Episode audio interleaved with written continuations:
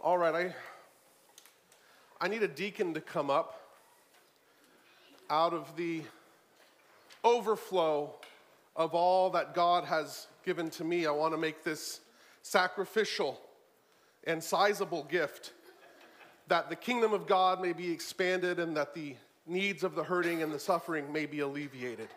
Thank you for this privilege and this opportunity to give. I invite you to turn with me in your copy of God's Word to Matthew chapter 6 as we read verses 1 through 18. Continuing in the Sermon on the Mount where we left off, our Lord Jesus speaks thus. Beware of practicing your righteousness before other people in order to be seen by them, for then you will have no reward in heaven from your Father who is in heaven. Thus, when you give to the needy, sound no trumpet before you as the hypocrites do in the synagogues and in the streets, that they may be praised by others.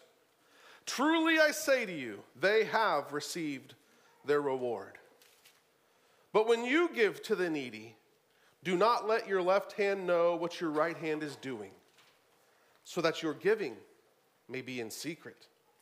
And your Father who sees in secret will reward you. And when you pray, you must not be like the hypocrites, for they love to stand and pray in the synagogues and at the street corners, that they may be seen by others. Truly, I say to you, they have received their reward. But when you pray, go into your room and shut the door and pray to your Father who is in secret. And your Father who sees in secret will reward you. And when you pray, do not heap up empty phrases as the Gentiles do, for they think that they will be heard for their many words. Do not be like them. For your Father knows what you need before you ask him. Pray then like this. Our Father in heaven, hallowed be your name. Your kingdom come. Your will be done on earth as it is in heaven. Give us this day our daily bread, and forgive us our debts as we also have forgiven our debtors. And lead us not into temptation, but deliver us from evil. For if you forgive others their trespasses, your heavenly Father will also forgive you. But if you do not forgive others their trespasses, neither will your Father forgive your trespasses. And when you fast, do not look gloomy like the hypocrites, for they disfigure their faces that their fasting may be seen by others. Truly, I say to you, they have received their reward. But when you fast, anoint your head and wash your face, that your fasting may not be seen by others, but by your Father who is in secret. And your Father who sees in secret will reward you. Brothers and sisters, this is the word of the living God. The grass withers and the flower fades, but the word of the Lord endures forever. Let's pray. Almighty God, we thank you for this passage. We thank you, Jesus, for setting before us the proper motivations that we should have in our practices of piety and devotion. Grant, O God, that your Spirit would purge from our hearts the desire to be lauded by men rather than by God. Grant that we would rightly see and discern and rightly prioritize. For Christ's sake, we pray this. Amen. Okay, I hope you know me well enough to know that that little shenanigan we did was staged. Okay? I worked it out with the deacons beforehand that we would do that because I wanted to illustrate a point. Not a point of what we should do, but a point of what we should not do. All right? And I hope you saw the immediate juxtaposition or contradiction of the way I went about announcing my gift with what we read here in Matthew chapter 6. We are continuing the section of the Sermon on the Mount where Jesus is elucidating the concept of what it means to have a righteousness that exceeds that of the scribes and the Pharisees. The Pharisees and the scribes were not regarded as villains by the contemporaries of their day. No, they were the theological heavy hitters. And so what we see back in Matthew 5:17-20 is the great thesis statement of the Sermon on the Mount. And then in verses 21-48, that is the remainder of chapter 5, what Jesus reveals is that his followers are to have a deeper understanding of the law that goes beyond the mere letter, but seeks out the intent, and it results in a higher standard of righteousness, a higher standard of obedience. Many people mistakenly believe that in the New Covenant, in the New Testament era, that we have a lowered bar set before us. In fact, Jesus has amped up the requirements for his people. We are to be holy. We are to be a light. We are to be salt. A higher standard. Every person says they want to belong to a group that has a higher standard than the other folks around them, the other riffraff, right? So, my background is in the military, and you have, those riffraff soldiers that you don't want to be around them. You want to show that you are tough.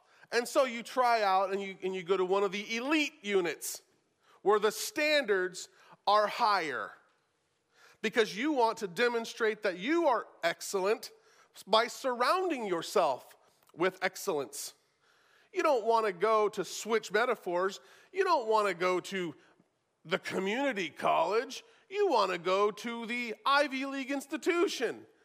I'm not saying you really do. I'm just saying we want to be known and recognized for excellence. And so back in the military, you would go out for a unit or an elite assignment that carried with it a higher standard. Humans like to know what the standard is so that we can then compare ourselves with it and rack and stack the ordering of others around us. We like that social hierarchy and pecking order that comes with having all that knowledge, which is why if you ever know anybody who tries out for special forces, here's the little wrench they throw into the works.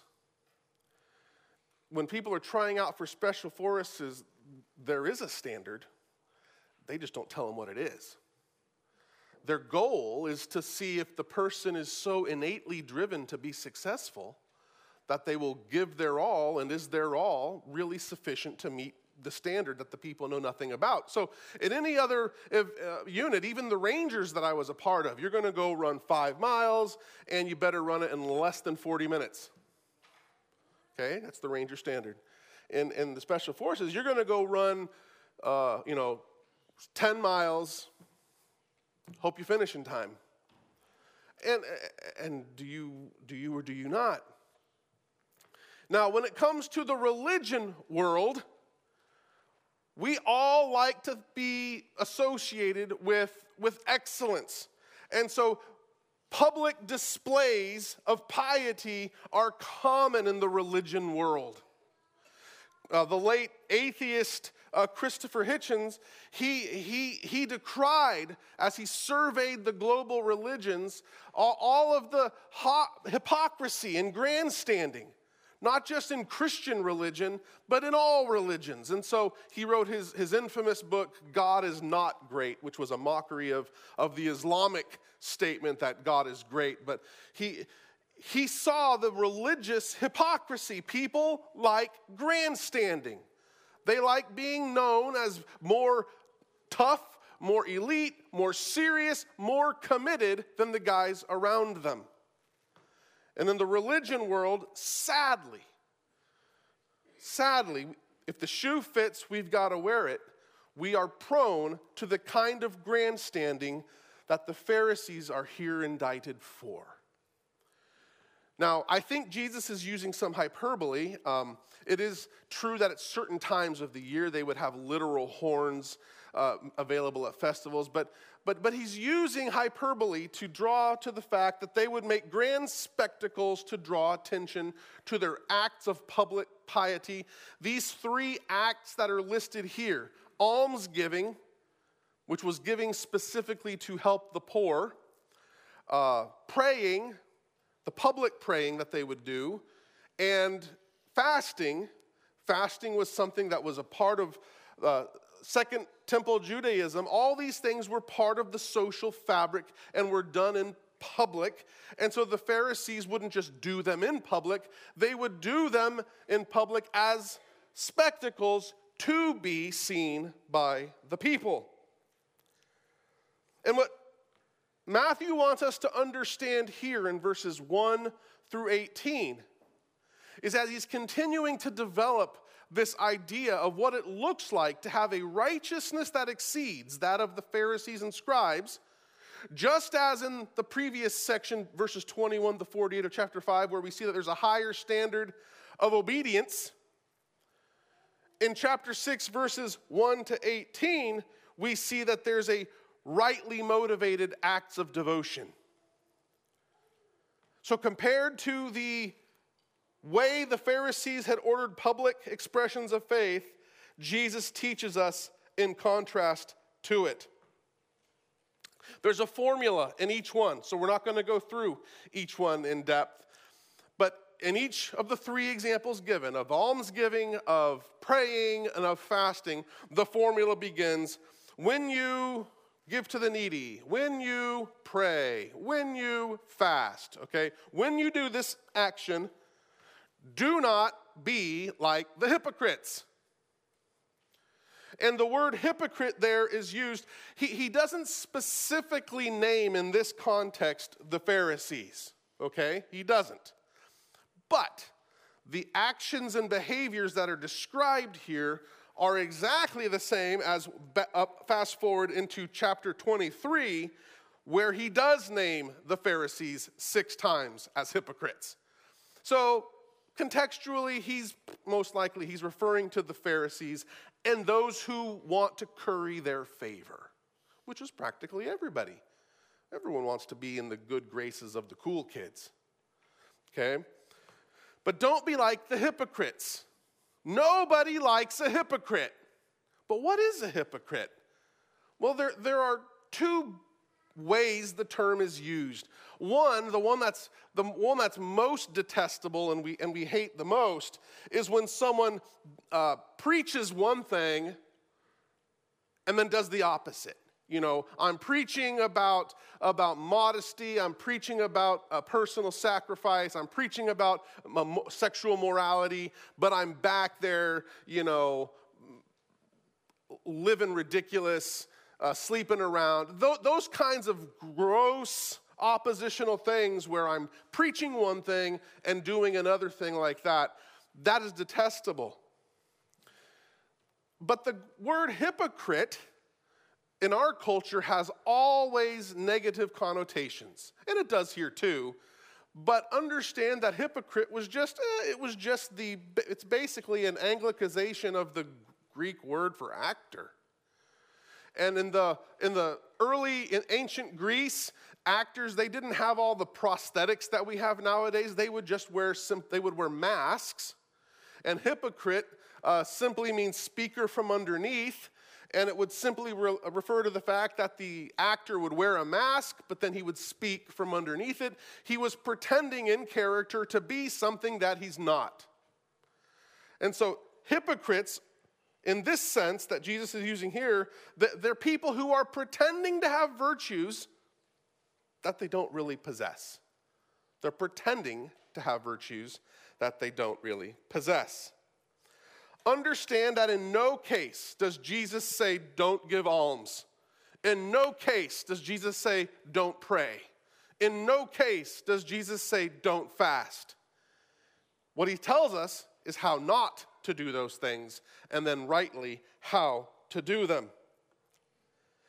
Throughout these 18 verses, one of the recurring themes, the major recurring theme, I would say, that keeps coming up again is the strong human desire to be recognized.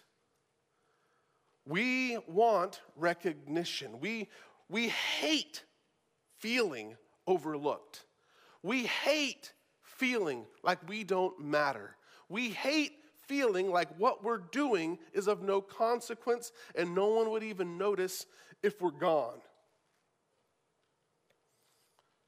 And I want you to understand, Jesus doesn't blast you for that.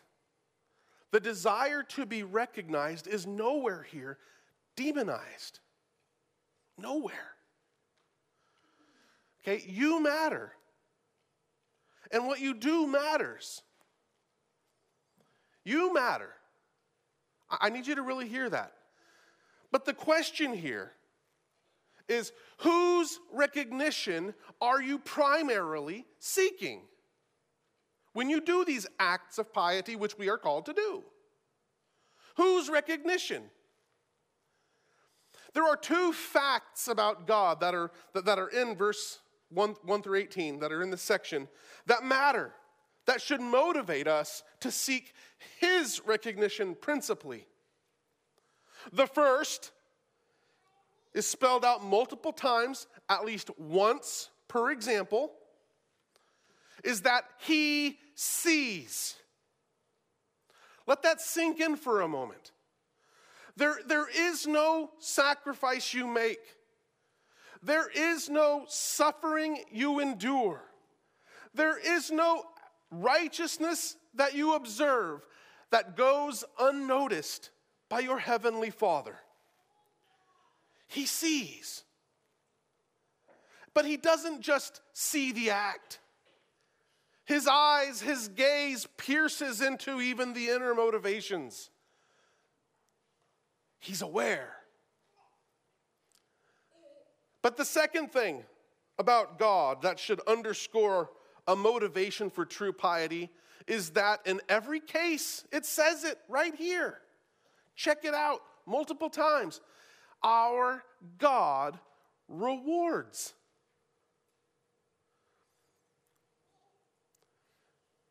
Our Father is not a stingy old curmudgeon who just tells you to be good for goodness' sake.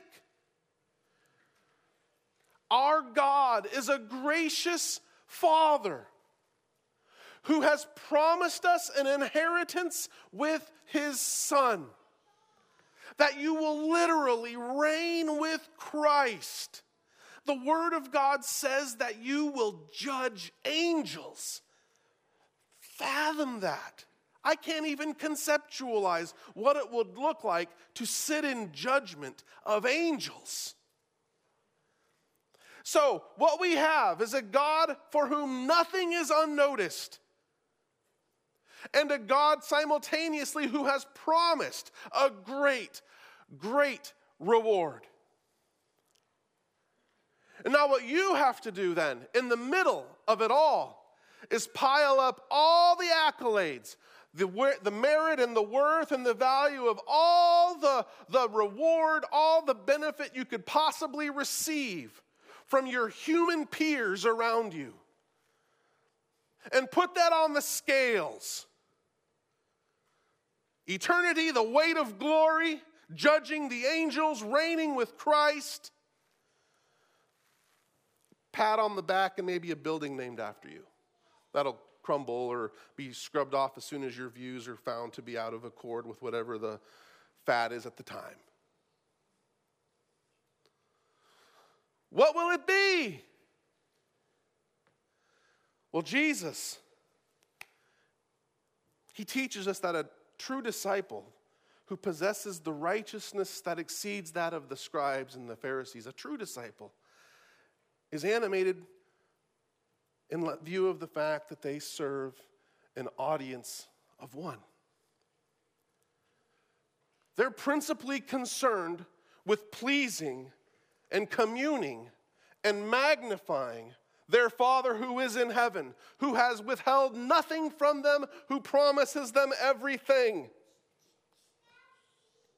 We are indeed called to seek first the kingdom and then worry about everything else. Now understand, Jesus has just said in Matthew chapter 5, verse 16, that we are to let our light shine before men, that they may see our good works and glorify our Father in heaven. If you fast forward to the book of Acts, you know, when there's needs to be met, the Christians would sell their possessions, those who felt so inclined, and they would lay the proceeds at the feet of the apostles. And you have numerous statements in the Pauline epistles that you should imitate me as I imitate Christ. Okay, understand that Jesus is not saying that you truly must do all your public acts of piety, no more in public, only in private, to never be seen by another human. That is not what he's saying. What he's addressing is not good deeds done in public. He's rebuking displays of piety in public for the fanfare of man. Look at each instance here. I'm just going to do the first for brevity's sake. Thus, when you give to the needy, sound no trumpet before you as the hypocrites do, that purpose word, that they may be praised by others. So it's okay, good, and right that we are godly in public. But it's not good if what our heart is doing it for is so that we can receive the accolades of those around us. And so at the beginning of this message, before I began, I made a ridiculous display of ostentatious, you know, whatever. And I want to say that I think a good thing about our church is I've been here, I'm in my 5th year, and I've never overheard, and I've never had someone come and try to drop a little impressive note about how much they give. We have a very generous church, but I've never seen, or I've never experienced someone here in any way trying to draw attention to what they give. And that's glorious, and praise God for that. But check your heart. When we give, when we pray, when we fast, when we come to our worship service and we want to engage in and demonstrations of our commitment to the Lord and zeal for the Lord, when we show up in our attire, who are we trying to impress? When we do or don't go to events and activities, who are we trying to impress? It all comes back to right motivation. There's nothing wrong with these acts of piety. And Jesus commends them. In every case, what is your motivation? And so the Lord's Prayer here, in this section on prayer, the middle section of the three, is by far the longest. And the Lord's Prayer was right there in the middle of the section on prayer. And as you probably know, there's 6 petitions to the Lord's Prayer. The first 3 petitions are related to God's glory, and the second 3 are related to the fulfillment of our needs. But in teaching us to pray, what's happening is he's teaching us the right orientation of a life. And so if you notice, when you look at these petitions, we see that whether it's our Father who is in heaven, hallowed be your name. That is, may your name be regarded as holy. May your reputation be enhanced. Thy kingdom come. That is, may his governance be enacted on earth. Thy will be done. That is, may piety rule the land. In every case, they're basically variations of a singular desire, are they not? Promoting God's reputation, advancing God's rule, and performing God's will are simply an expression of a singular desire for God to be glorified on earth, in my life, in your life, even as the angels in heaven are glorifying God now in Revelation 4 and 5. And then the petitions for our needs. Look what he's praised for. There's daily sustenance, forgiveness of sins, and the avoidance of sin and evil. And then he follows it up with a warning about not forgiving others of their sins. And that warning is kind of a summary. It's a warning not to ask for our needs to be met in possession of a spirit that is not willing to meet the needs of others. The higher standard to which we are called is to be radically others-centered, whether it's serving the Lord with all our heart, soul, mind, and strength, or our neighbor as ourself, and that expresses itself in a piety where our concern is principally the glorification of God on earth. And as such, he is the one I'm seeking to please with my acts of piety. Yes, people may get the benefit. The poor may get the benefit when I give, but I'm not doing it so I can hear them praise my name, etc., etc. In Christ, we have a Redeemer who has gone to the cross to pay the debt of sin that we could never repay. As the Beatitudes remind us, we are broken-spirited. We are poor of spirited because we know we cannot satisfy the demands of God's righteousness. And we are humble. We don't stand proudly before God as if we actually have a leg to stand on. And we hunger and we thirst for righteousness because we can't be righteous in and of ourselves. And he, the great shepherd of the flock, feeds his sheep. He gives us the thing which he commands. And so we, in response then to having received grace, are called to be instruments and vessels of grace. And so in the world, let us seek to magnify the Lord, knowing that no deed of ours goes unnoticed. And every good deed will be rewarded and consider to be of greater consequence by far the accolades of our Father rather than the accolades of men. That is the key to true piety. Let us pray. Almighty God, we thank you for this day. We thank you for this time. We thank you for this passage. Grant that with a single-minded devotion to you, the glorification of your name, that we would seek to live lives that reflect back to you the gratitude for the grace we have received. Help us to remember in times of stress or strain that you see all, and no good deed will go unnoticed. Grant that our piety would not be done in some sort of way to merit favor, but would simply be an expression of joy at having been forgiven so much. We ask you, God, that you would be with us all the days of our lives. For Christ's sake, we pray this. Amen.